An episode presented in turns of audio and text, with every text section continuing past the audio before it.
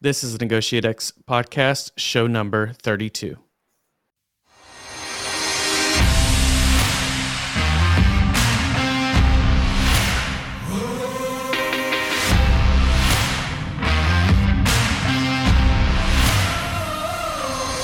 You're listening to Negotiate X Radio, helping you elevate your influence through purposeful negotiations.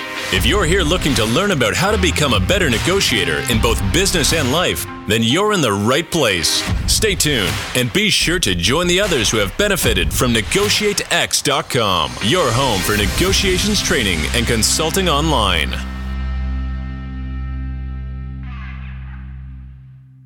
Hello, and welcome to today's episode of the Negotiate X podcast. Really good one here. And I'm just going to get right into it, turn it over to Aram to introduce our guest. Yeah, thanks, Nolan. So today we have an opportunity to just take a, a time out from where we've been and talk about what's going on in Ukraine right now. And I just, I'm, very appreciative to our team for being flexible, but also to our guest, who I'll introduce in just a moment, for adjusting his schedule to be to be with us. A, a week ago, uh, Russia invaded the Ukraine. And I have former students that are, are, Ukrainian. They reached out trying to take action. They're, they're based here in the US, wanted to get involved, trying to help with uh, policy and, and other things to, back home for them. And so I reached out to a group of fellow negotiators to see who had uh, who might have some connections with with folks who have done work there. And I was very fortunate to be connected to our guest uh, our guest today. And I asked him if he'd come on and just share some of his insights through a negotiation lens. We're hearing so much in the media from from different talking heads, different objectives and different backgrounds to really just kind of look at this problem set now and what's occurring uh, in Ukraine through the lens of negotiation. So, our guest today is Arthur Martirosyan. Arthur is a negotiation and mediation uh, specialist with over 27 years of experience in the design and implementation of strategic dialogue programs. This has been everywhere from uh, Russia to Georgia, Israel, Palestine, Iraq, Kosovo, Serbia, Nigeria, Ethiopia, Ukraine, and, and many other countries. He is a trainer in leadership, negotiation, cross cultural communication for both public and private clients uh, in several dozens of countries. He speaks nine different languages. He has a master's degree from Yale in international relations, and he has worked with some of our colleagues uh, at Conflict Management Group, Mercy Corps, and, and now the Bridgeway Group. So, Arthur, thank you so much for, for joining us. Thank you. It's a pleasure and honor to be with you. Uh, very uh, troubling times, uh, but I think we need to be talking from the uh, negotiation perspective about what's going on. It's it's very important that we uh, do not forget that if there is a way out, it's going to be at the negotiation table. Arthur, to get started, and just maybe before we get uh, into discussing Ukraine, would you be willing to share with us just a little bit about your background? How did you get into the field of of negotiation, and specifically, how did you get working in in this region of the world? Well, I was born in uh, the Republic of Georgia, former Soviet Union, in Tbilisi. I'm ethnic Armenian, and then uh, you mentioned I came to Yale for my degree. Actually, I was uh, one of the first uh, students from the former Soviet Union at Yale. And then, um, about the time of graduation, one of my professors recommended to talk to his colleague, Professor Roger Fisher, who needed a consultant on uh, conflicts in uh, Georgia. And uh, that's how I joined Conflict Management Group. It was in 1994 and ever since, I thought in the beginning that it would be just a couple of years, just gaining practical experience of what I've been exploring theoretically. But then um, this work really um, uh, dragged me. Uh, I think I went not just uh, through transformation uh, my perspective of, of, what can be done uh, uh, in conflict management, but um, also personal transformation. I came as a somewhat skeptic about uh, this kind of the can do uh, approach to conflict management, as I was seeing it from more uh, scholarly perspectives, Yale's conflict resolution programs. But um, as I started to work, especially with Roger, uh, Bill Ury, and many other colleagues, I'm sure that most of the names from um, Harvard Negotiation Project, Harvard law school um, uh, colleagues uh, that we share, we know. Uh, and I've been um, blessed to be able to work with so many you know, talented and gifted uh, people in uh, very different conflicts. And I could see that if you do the process right, chances are that you will get good outcome. Yeah, that's that's wonderfully said. So thank you for for that path. And and I I do want to make sure everyone knows that I didn't just have ask you to be on because you are a fellow Armenian, but that is that is a that is definitely a, a plus. So again, Arthur, thanks for thanks for sharing a bit about your background. Hey Arthur, as we kind of get started here, I was hoping you kind of set the stage for us between uh, understanding the conflict between Russia and Ukraine. Does that go back to 1989, or is it you know further than that or is it sooner than that? And just kind of set the set the groundwork for understanding that in a negotiations context.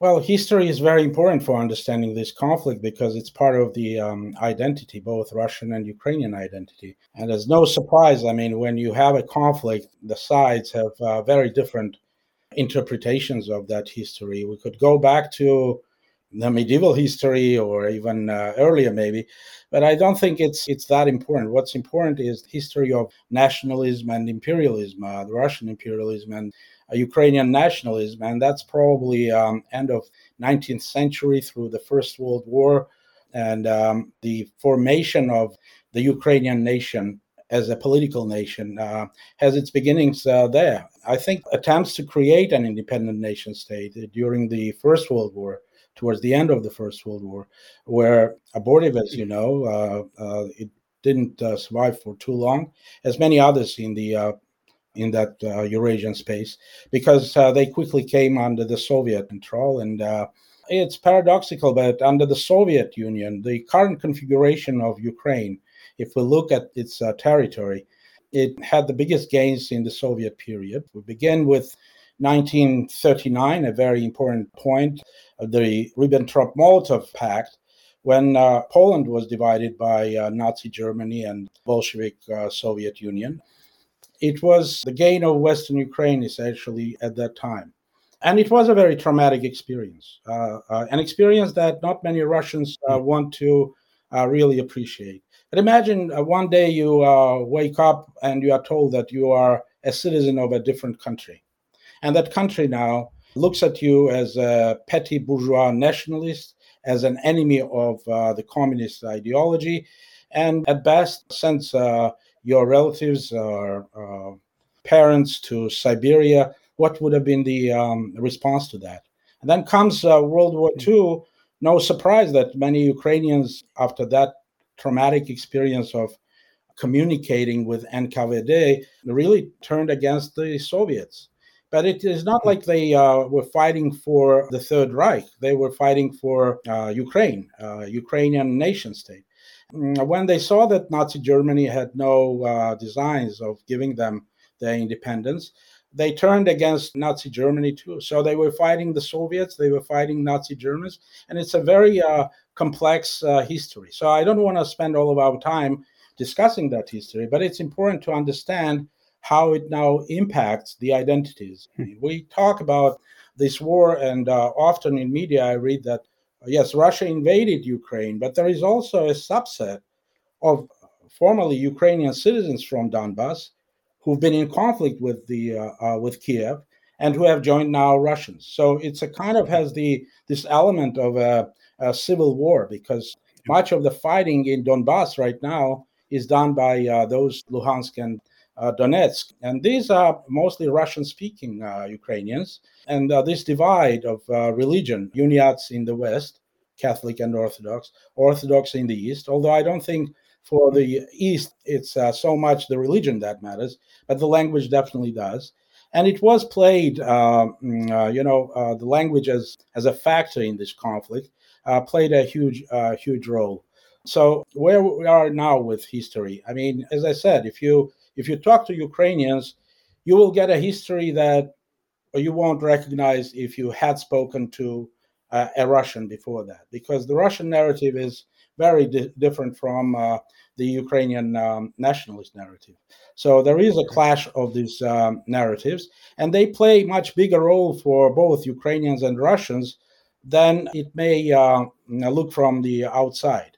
Because for mm-hmm. Russians, uh, the history of the uh, Second World War, and especially in the last uh, decade or a couple of decades when uh, uh, Putin turned that into the one of the cornerstones of the new Russian identity, the memory of the war, uh, 40 million people dead. I mean, uh, that's uh, still traumatic. That still has its uh, it, its presence, and that memory, uh, again, as I said, also is politically uh, manipulated. And unfortunately, the um, leaders of Ukraine from outset, from 91 to to the date, were not able to find some modus vivendi where the Western Ukrainian nationalists and the Russian-speaking mm. pro-Russia groups could uh, find some kind of balance. It was either dominance of one group over the other, with uh, grievances really uh, driving the process, political process to zero sum games, or it was really seen as a, a field for uh, Russia to intervene and to pick and choose uh, someone who would drive Ukraine closer to their interests. So, yes, history, I mean, uh, we need to pay closer attention to both narratives and maybe um, find some places where it's possible to reconcile if it if at all possible. I remember on one of my trips to Ukraine, I happened to be in Lviv, that's Western Ukraine, on um, May 9th. And there was nothing really big happening on that day, except that people were not really happy about it celebrated as a holiday in Russia. And on the same day, uh, later on the same day, I was in Donetsk on business. And um, for them, it, it, was the biggest holiday. So they have not only clash of um, narratives, formatting their identities, they have clash, anthropological clash almost of, uh, of worldview, of uh, vision for Ukraine and its relationship with both Russia and uh, Europe you know arthur and you started to lay out there part of the complexity of this from a negotiation perspective. So so often we think of the different parties involved and we can think of countries uh, the parties within a country which i, I feel like you're describing was within ukraine certainly ukraine russia regionally then as we think about belarus and the you know crimea and other european countries. We see Germany taking taking some actions that are the unique and new. And then if we think more globally in the role of China, NATO, and the U.S., is it helpful at all to think of all of those as separate yet connected negotiations? How how are you putting putting all those different players together? How do you think about it? You, you're right. I mean, this conflict has uh, multiple layers. I mean, if it's almost like this matryoshka doll. The bigger doll is uh, certainly the um, conflict over Russia's attempt to redesign the um, European um, security architecture, and obviously their conflict with NATO over expansion. Then uh, under it is uh, Ukraine. Russians, I think, uh, in the 90s were not powerful enough to throw the challenge that they have thrown to uh, NATO and to the US right now. And therefore, it was kind of a, a grievance that they had to live with. So, with Putin and uh, him getting um, much stronger in military terms, uh, anyway, not as a superpower, because you, if you look at uh, Russia and uh, many other variables of power, it's still economy and uh, population and whatnot. It, it is no match to NATO. But given that it's a nuclear power and given the uh, some of the uh, technological achievements that they had in uh, designing new uh, weapon systems, I think uh, he decided that it's time to throw that uh, challenge. And within that challenge was their perspective on um, how they want to see a future of the Russian Empire. We should call things as they are. It is an empire. And um, I think their approach was something that international relation theorists explained by an abbreviation, NUPIMB, which means no unfriendly power in my backyard. So essentially, they were viewing Ukraine, uh, Georgia, and all these conflicts to a large degree were dependent on their perspective that these countries and others may be joining NATO and uh, seeing as a threat to uh, their security. And no matter how much uh, NATO countries and the US were giving them assurances that advancement was not a threat to them, they were not persuaded that it was not. So for uh, Ukraine is not just another foreign country for, for Russians, obviously. And I think uh, they drew some kind of a red line on what they're going to be uh, doing if uh, Ukraine were to try to accede to uh, NATO or become NATO member. Uh, not so much European Union, maybe, although that was also painful for them. And part of this pain, Russian pain, comes from uh, a bigger issue, which is after the collapse of the Soviet Union, they haven't been able to come up with any attractive model for that backyard that they want to have influence in. If it's hmm. all about uh, market economy and democracy and liberal values, why any of these countries should look at um, at Russia? The West offers better transition uh, plans, visions of what these countries should be. So if you don't have a vision or nothing to offer, and the Russian model definitely is not acceptable for countries that uh, do not have the same resources. So the Russian uh, kleptocracy and corruption and the model that they have, a very, very vertical uh, model that they have built, and maybe other models would have not worked in an empire is not acceptable to Ukrainians, is not acceptable to Georgians. And that's where uh, you have also this kind of a clash of ideas, a clash of ideas. So now, uh, other other players, it's, it's very important to understand, or as we say in a negotiation, to read the game, right? So we want to understand what this game is, and is it possible to change or not?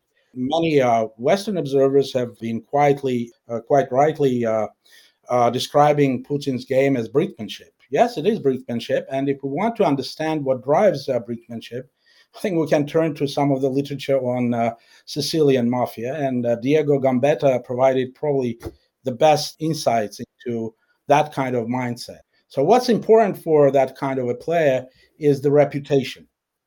Is the reputation. If he makes a threat or if he draws a line, he'd better deliver because others are watching. And it's not a single or a one off game of chicken run or uh, other brinkmanship or zero sum games. It's iterative game. So China is watching, and not only China, everybody else is watching whether hmm. Putin, after drawing the red lines, is going to act on them or not.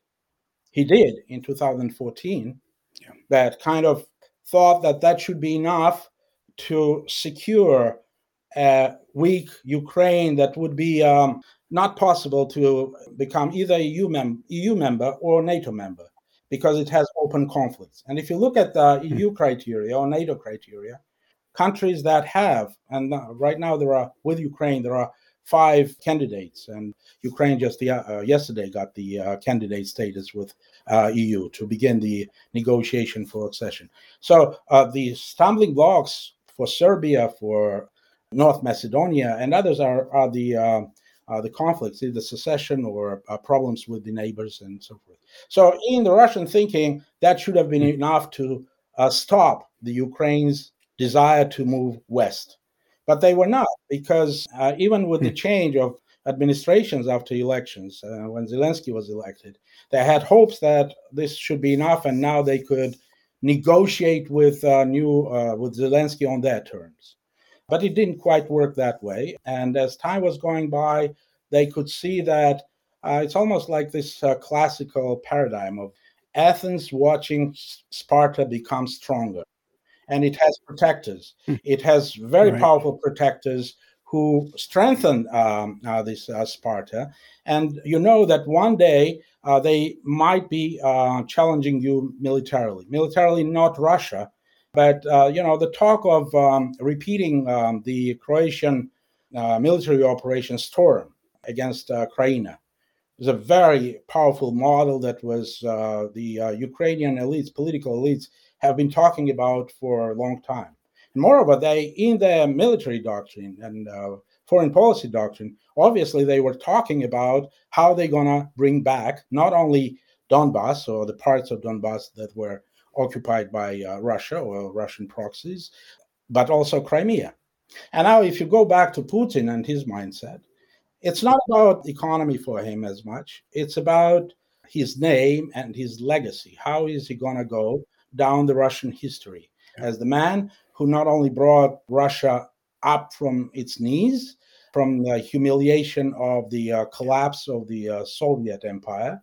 Or is he going to be remembered as the one who really accommodated and let NATO and Russia's adversaries, um, uh, this is uh, their narrative, obviously, it's not me speaking now, uh, advance and uh, get as close to the Russian borders as uh, Kharkiv uh, and other places. So it's, as I said, it's a very complex, but we in the business of negotiation need to understand how the other side thinks. And that doesn't mean that I have to yeah. agree with everything that they say uh, or accept substantive merits of their claims. But I need to understand how they're thinking because if I don't, I would not be able to change that. Now, a big question is did the West misread Mr. Putin? Uh, there is you know, volumes of literature on who is Mr. Putin from 2001, and some of the best probably books have been written by my former colleagues, Fiona Hill's text, uh, Angela Stent, and many others have written about Putin. Did they really misread him? I don't think it's so much about misreading. I mean, I was rereading um, Henry Kissinger's essay that he wrote on March 5th, 2014, when uh, conflict over Crimea was in a very uh, intense uh, stage. And I think he then got uh, so many things right. But policymakers, because also of the clash over other issues uh, with Putin, not just Ukraine, uh, we need to bring uh, back the whole history of US presidential elections, his role, and perspective on Putin as somewhat evil and crazy uh, player. But you know, that craziness is also part of zero sum gaming, and that's his favorite game. If you are playing a zero sum game, you need to not only say what you're going to do, even if that's unthinkable, you have to make sure that the other side understands that it's credible. You're going to do it. You're going to do it. So obviously, we now can talk whether uh, this war was possible to um, avoid or Putin could uh, have been uh, really uh, brought to a table to change his mind on things. It's uh, we, we can certainly analyze some of that, but a bigger question now for me is Zelensky negotiate and he's negotiating not directly, but through his representatives. Can they negotiate?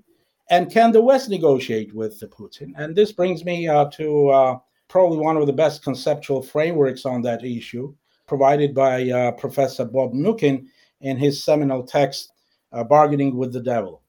Right?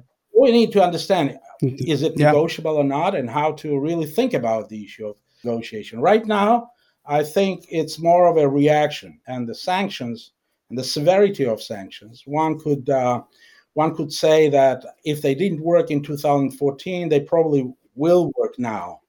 And my take on this is that in 2014, I was skeptical about uh, the sanctions. I'll tell you why? Because there were so many loopholes and opportunities to for Russia to, uh, you know, soften the blow from uh, those sanctions that they were even counterproductive in some ways. In retrospect, because in the Russian thinking and perspective, if these are your sanctions, if these are the losses that you frame for us, then instead of trying to avoid those losses, we'll act on avoiding the risks of losing Ukraine, risks to our security, and so forth. And so they thought that this time maybe they were surprised by unanimity of the West, and they use now the term the collective West. So how unanimous they were in their approach. And even Germany, that is now in pain. Price of natural gas is over two thousand dollars per thousand cubic meter, uh, meters right now. So it's very right. painful. But they stood all together. That's one surprise, probably for Putin. Well, with some maybe still uh, softer on sanctions than uh, others.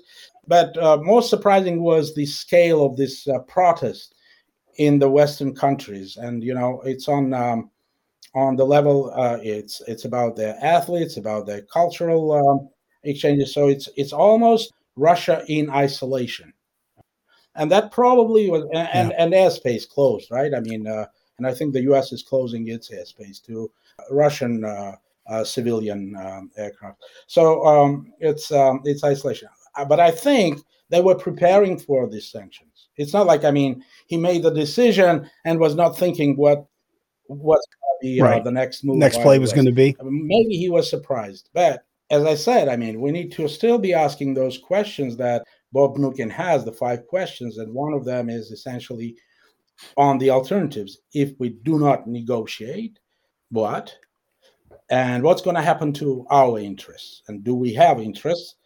Uh, that is going to be to uh, come to a cost to us. Uh, and um, on economic issues, it's paradoxical, but even right now, as we speak, the warfare, very intensive warfare, warfare that uh, Europe hasn't seen since World War II. Natural gas flows yeah. from Russia through Ukraine to Poland and to Germany. And in fact, it's at its peak yeah. Of exporting. So I'm leaving um, economic stuff out. I'm not an economist to discuss about it, but I can certainly yeah. see areas where, uh, without mm, systemic cooperation, we may be not able to achieve our goals. And that probably would be other negotiations, Iran. That could be probably negotiations on uh, climate change, because you cannot isolate a country the size of Russia and really speak about effective measures to prevent the uh, climate uh, change. And there are many others, probably. I, am not, um, I haven't done a systematic analysis of uh, what's at stake here, but I uh, yeah. encourage uh, most um, people, especially in our field negotiation, to think about it from uh, that perspective rather than, you know, and I understand the emotional outbursts, but we have to be also cold headed. It's difficult for me, um, I can tell you, because every day I get the, the news and I take my news not just from media. I try not to get into media even. I take it from my colleagues and friends uh, in Ukraine. So I don't need to be told how stressful, emotionally difficult it is when uh, missiles are flying, when uh, uh, civilians are dying, and when you not only don't know how to escape, locked in an urban area, but you don't even know what to put on the table for your uh, for your kids. So emotionally, it's difficult. But I again, I, I encourage everybody to take a step to the balcony, and uh, that's what we do professionally, and say, so what's at stake for us, and uh, what it means even for Ukraine if they don't negotiate right now, what what it's going to be like. Well, let's go. You, have offered so much there in terms of why Putin's making this choice, because it certainly feels like an alternatives move by Putin to to go to war. The sanctions are also kind of an alternatives choice, and why that might be. And then I appreciate the complexity, both of the issues involved, and then all the different all the different countries and parties. And I think it's helpful for folks to understand just how broad and challenging this is a couple days ago, um, Arthur, you know, there was the the the five hour negotiation between representatives of mm-hmm. Russia and uh, Ukraine. If you could imagine being in that room, what were they discussing? And is there really room here for some sort of creative solution that's better than some compromise that takes us back to Minsk or, or 2014? Look, we don't know much about what was negotiated. Some reconstructive work is possible. I'll start with a very simple uh, uh, proposition. It would not make a sense for uh, the Ukrainian delegation to cover the distance, and they went via Poland to uh, Belarus. So instead of traveling 300 kilometers, they traveled 1,300 kilometers to get to that room for five hours, as you said. If they came there just to trade their positions, they are known, they are public. Uh, Russians could have provided their narrative in five minutes, and Ukrainians in less than 15 seconds, just as the uh, most uh, popular meme these days is about the Russian ship. Russian ship, go do that yourself, right? So, uh, I mean, but if they're getting to the table, we understand that they have things to discuss. And obviously, one of the themes was how to end hostilities, how to end this war my sense from uh, uh, following reactions of Zelensky after the team came back and uh, instructed him, and at that table, by the way, uh, not only uh, uh, these two teams representing presidents were negotiating, they were taking breaks to call the presidents and to consult with them on what was going on at the table. So we can understand that you make a call when an option is on the table, right? Otherwise, I mean, you you you can respond to almost anything, but you cannot react to an option without checking with your with your boss. In this case, President Zelensky and Putin. Moreover, Zelensky and Putin were taking that time also to talk to European leaders. We know that Putin talked to Zelensky at, uh, uh, to Macron at that time, and uh, mm, Zelensky talked, I think, to several, including uh, uh, Uh, President Biden, uh, Macron, and uh, uh, Chancellor Scholz. so again, a very complex setup of the table, right? And so, what were they negotiating? the theme is obvious. How they, did they come to that negotiation? I mean, what's the perspective? I would say Russia has a Batna here. They have a Watna. It's a worse alternative to negotiated agreement because war is not serving one of the most important, I mean, at least at the propaganda level, discussed issues, right? So we're not going into Ukraine to occupy or to kill civilians. We have another agenda. But as the war continues, as I said, more uh, civilians are killed and more hatred there is, even for the people who probably were more loyal to good relationships with uh, Russia. And it's natural. I mean, that's the reaction. So it, it's a Watna. But as they negotiate with Ukrainians, they want to show to them that if Ukraine does not accept, and we know what they want Ukraine to accept, then Ukrainian Watna is going to get to what my Israeli colleagues call Shatna, uh, shitty alternative to negotiating. Sorry, my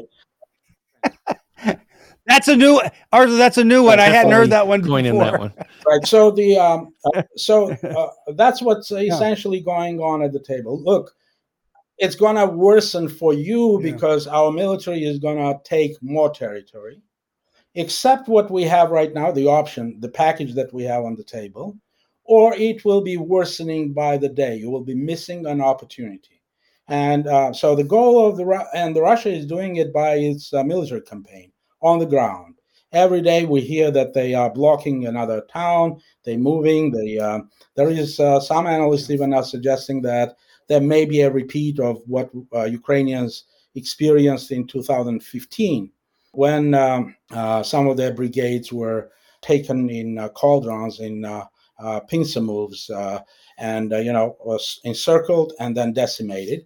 And Minsk, by the way, agreements were signed under those circumstances. And that's why Zelensky, uh, when he came to power, he was saying, we cannot accept the Minsk agreement because they were signed with a gun at our head.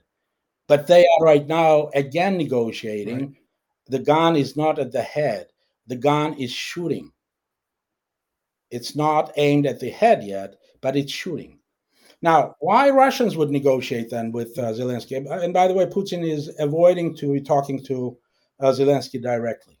Uh, why? Why would he negotiate? And uh, well, as I said, I mean, he also wants to end this quickly, because if it doesn't, it's I don't know. There are some very uh, nasty scenarios of urban warfare and casualties. I mean, if you start bombing, like uh, it was happening in Syria, Iraq, and other places and you cannot take uh, cities otherwise. As we talk, they haven't started the storm of Mariupol yet, but it's encircled and most likely half a million population city, not evacuated, is gonna see urban warfare from their basements. And I, I dread to think what the number of casualties might be. And we see the same happening in Kharkiv, by the way. This is the negotiation. And back to my question why he's negotiating. One is that and the other is he needs Zelensky.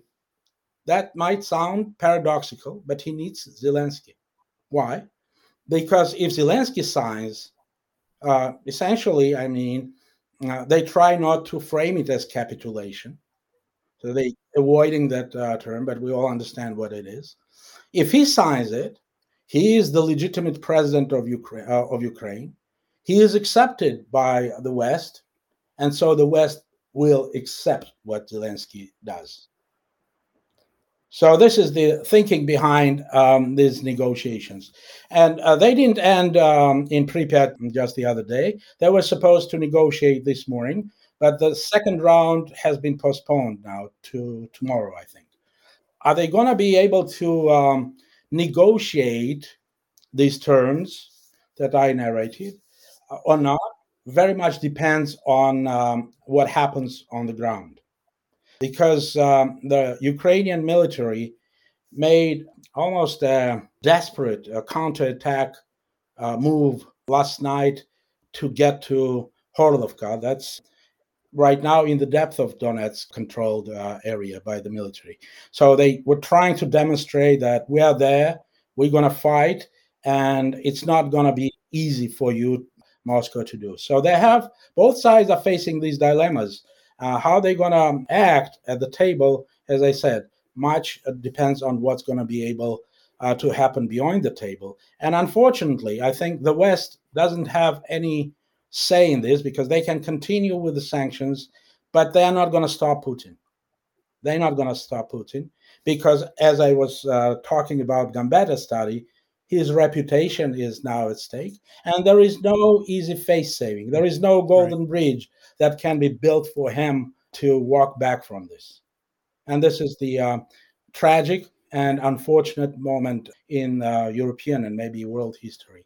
And uh, he's trying to uh, show also to the West uh, you think I'm crazy, but I showed you that I did what I told I'd do.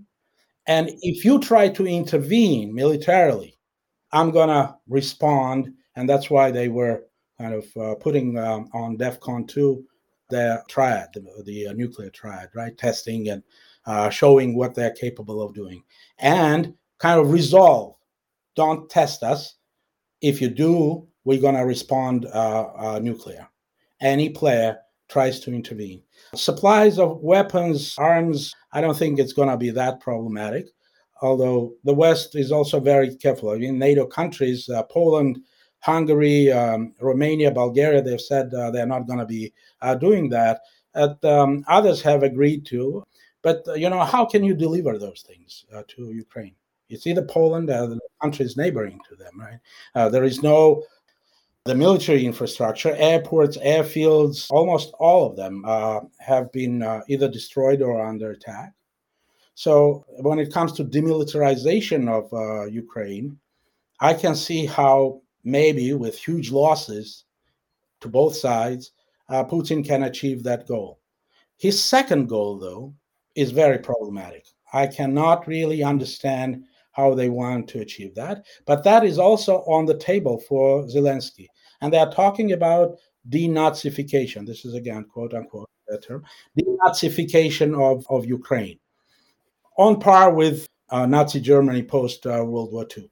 How, how, how do they see that happen? The Soviets and NKVD after uh, World War II were not able to suppress um, the Ukrainian nationalist underground movement uh, which was uh, a guerrilla movement uh, warfare. Not at times very intensive, but it was a pain, a royal pain in for the Soviets. And you know, uh, the uh, the last one to come out from underground and surrender was in 1962. 1962. So don't test the resolve of Ukrainians to resist. This is this is going to be right. this is going to be a headache. And you know, some uh, some Western observers have been uh, throwing in uh, this theme of um, you know Ukrainians fighting as part of the Soviet Red Army in World War II, and uh, how many uh, uh, heroes of the Soviet Union they provided and whatnot. So they are capable fighters. They have history, and maybe even unlike Russia, their kind of military traditions go to their Cossack uh, history. And uh, I think, I mean, you could say, what does it have to do? Because that's where they, um, you know, that, that's their source of inspiration, kind of in their Weltanschauung, their worldview, that the uh, Ukrainian is a valiant soldier who does not does not yield, fights to the very end. It's uh, and that's why I'm saying this uh, war is not gonna give the results that Putin wants to achieve. Uh, maybe maybe he can he can uh, even dismember the country, but part of it will still remain Ukraine, and part of it will still be, uh, as he says, uh, posing that same threat. So he's not. I mean, the best way would have been to uh, negotiate all the issues, And to be frank with you, I'd say that most of the issues could have been negotiated. The first opportunity was lost in 2014 when Russia overreacted. And the second one was um, obviously from December to uh, February 24th. There were lots of missed opportunities to negotiate, but by and large, they come uh, out of distrust. Uh, not only distrust to uh, Zelensky or Poroshenko before him that uh, Putin and uh, Russians have, but also distrust to uh, to NATO. We cannot trust your word because you promised NATO would not advance an inch in 1990, your unification of Germany and yet NATO is here. Uh, again, this is na- their narrative. I'm saying if we wanted to uh, right. really persuade them that their concerns baseless, there could have been things done uh, to um, uh, address those uh, concerns, and some of them are probably legitimate. You would not be able to persuade them otherwise that moving our uh, military hardware to East European countries and that's not threat to you. And there is a question what what's the threat that you're trying to um, address uh, by moving it there? Who's threatening you? And in that discourse, again, security discourse that I've been following, they have this huge issue of the U.S. viewing Russia as an adversary, especially after 2014. So trust is a huge issue. And I think at war, it's very difficult to gain even the tactical trust. And that's why they've been trying to bring people, at least one name uh, was circulated that he was not at the table, but he was there, that both sides thought that he could be trusted. Uh, that's uh, Russian oligarch Roman Abramovich. Uh, he moved from UK to Israel, and he hmm. has huge contacts and relationships, business, and not only uh, both in Ukraine and uh, uh, Russia. And that's an attempt to kind of to bring someone who would allow the parties at least to look at the uh, tactical trust because trust is not there. Very difficult to negotiate in a crisis uh, when you do not have trust. And crisis negotiators know that they need to establish it. Uh, the tactical trust, I mean, not uh, deep, maybe uh, trust, long term trust, but a tactical trust, right? What is it that uh, you can do right now to show that you're gonna stay by what you're to commit at the table. So this this is the uh, biggest challenge, and I don't know how the next round is to end. Um, that's tomorrow. We were we were counting on you to tell us how it was going to end, looking into your crystal ball and and letting us know how this I, plays out from the outset. And what I gave you is uh, my reconstruction. Not, I I do not insist that this is the only right way of looking at what's what's happening there. Yeah. Uh, I'm saying that I'm skeptical. I'd say, again, to quote my uh, teacher, Roger Fisher, it's uh, 60 40 for the success uh, tomorrow. And I don't know which way is uh, 40. Okay. I'd say um, I'm skeptical that they're going to be able to to get things going. Although you know there is some uh, promising element in there too, because uh, European Union has set Ukraine now on a fast process of negotiating the acceptance to uh, i don't know how fast that can be but i can also imagine that that issue uh, was also discussed at the table. So imagine well for instance russians are saying okay accept what we are telling you and we don't have any problems with you going to um, european union or uh, deciding your future however you would want. So is it persuasive? Can uh, zelensky trust that that's going to be happening? They're not going to go and grab more.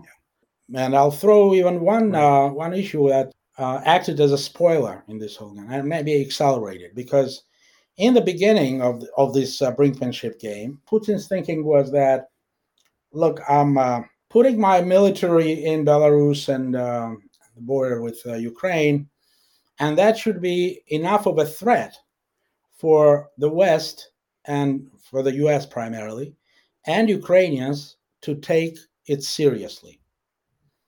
And then he saw that not only his ultimatum proposition or demands on uh, the security issues with NATO and uh, and Ukraine were not accepted; that they were uh, essentially rejected, except uh, some uh, minor things, you know. And um, we need to understand that this is also the art of priorities, right? Politics as art of possible, and policy as art of priorities. So uh, for him at that point was obvious that now he is trapped because not only internally he has drawn red lines, that he uh, should go in. And he went, by the way, we probably it was so fast that we probably lost track of chronologically. His next move uh, was I'm recognizing independence of uh, uh, Donetsk and Luhansk, not intervening yet militarily. I'm still standing there. I'm recognizing them, and that was an even stronger signal that he might, not might even, but almost inevitable now. And what was uh, Zelensky doing on those days? He went to a conference in Munich where he essentially said that it's a bluff, it's not serious. I mean, you remember that. Biden was telling him it's imminent. Our intelligence says it's imminent. Uh, and he was saying, no, uh, they're not going to do it. Uh, it's probably a bluff. Moreover, at that very conference, he started to talk about revisiting um, the Budapest Memorandum on uh, denuclearization and security guarantees that were offered by nuclear powers to uh, to Ukraine at the time, signaling that they might look into becoming a nuclear power. Back to into Putin's head, this is a huge threat yeah. right now. Even probably bigger threat than NATO membership, because Sparta now is not going to be able to go and do what Croatians did in uh, Krajina in three days, but they're going to have a huge deterring factor. So this is the time. That's why he was saying I didn't have a choice. I don't believe there are such situations, no choice. But he framed it to yeah. his own uh, population right. that we didn't have a choice. This is the only choice.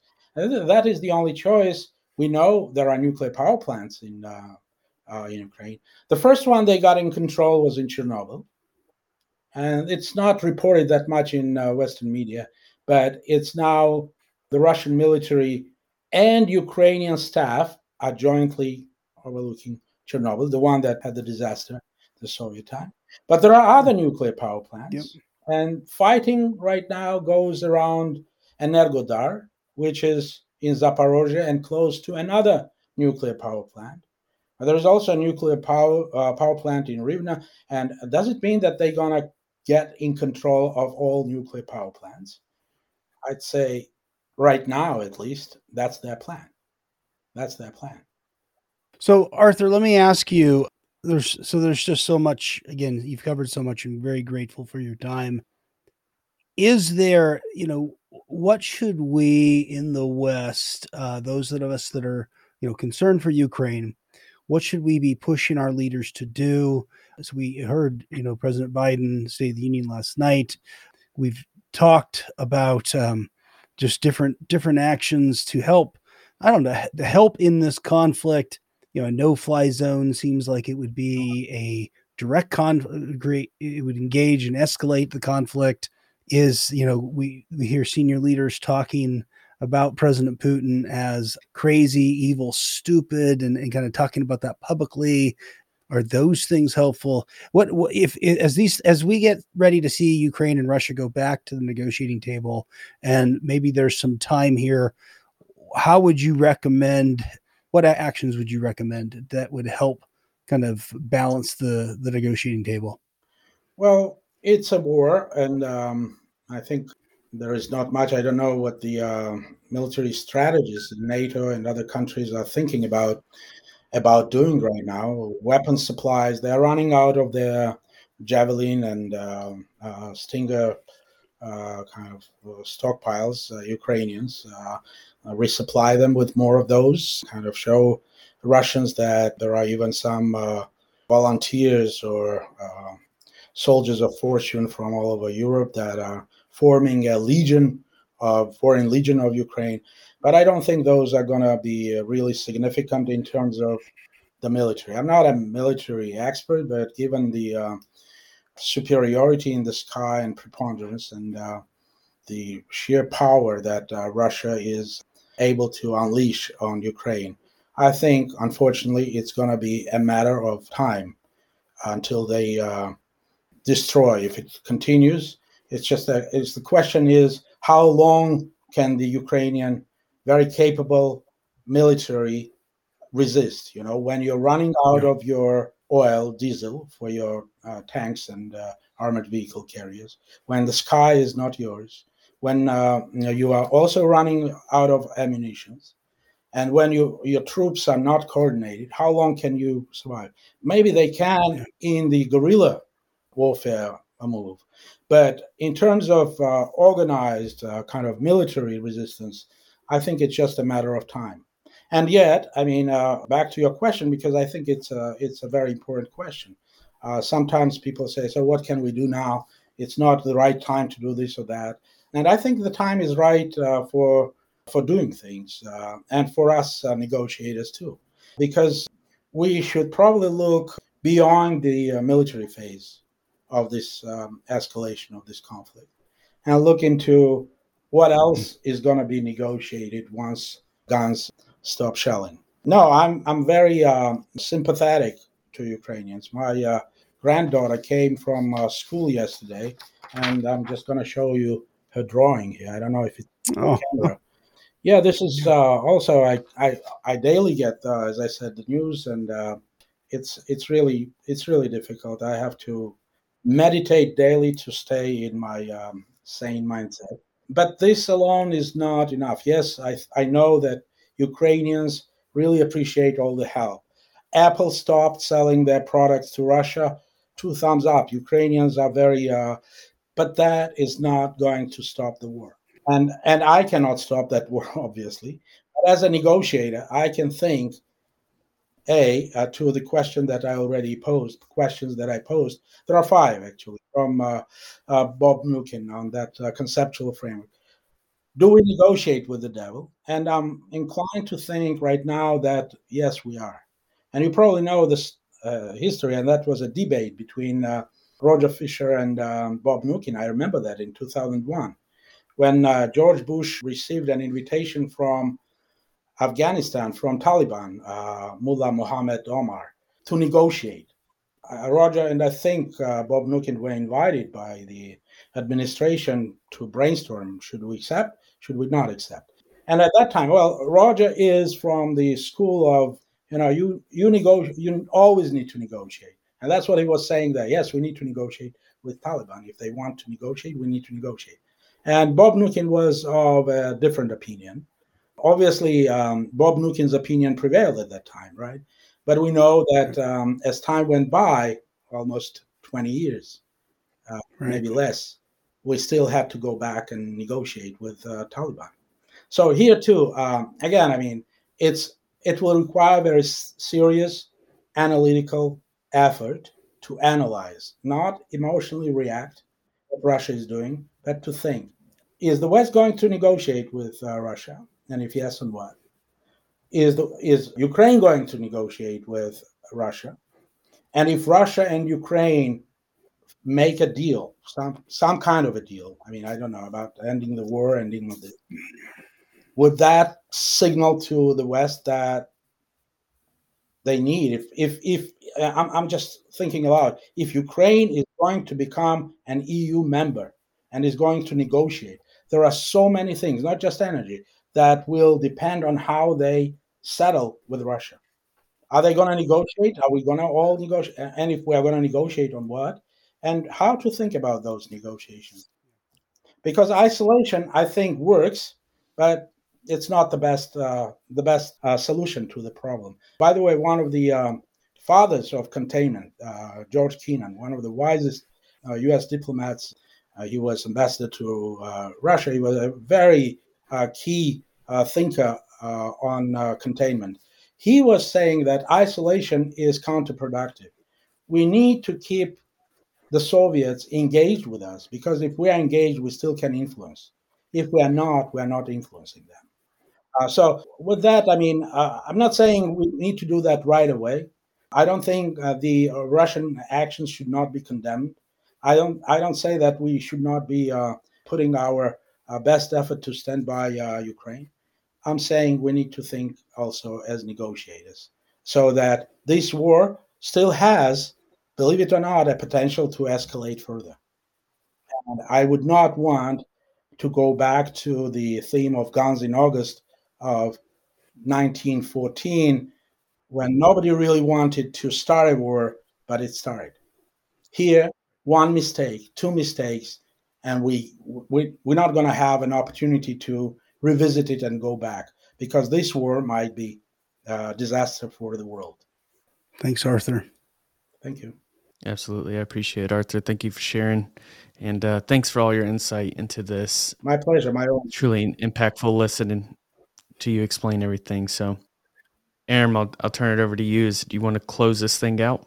Well, I just want to thank thank you, Arthur, for your time and and insights. It's it's certainly given us a lot to think about, and I know for for those listening, um, a lot of things just to kind of to ponder and and consider. Um, you know what's what's next uh, and and what what sort of conversations we can be having.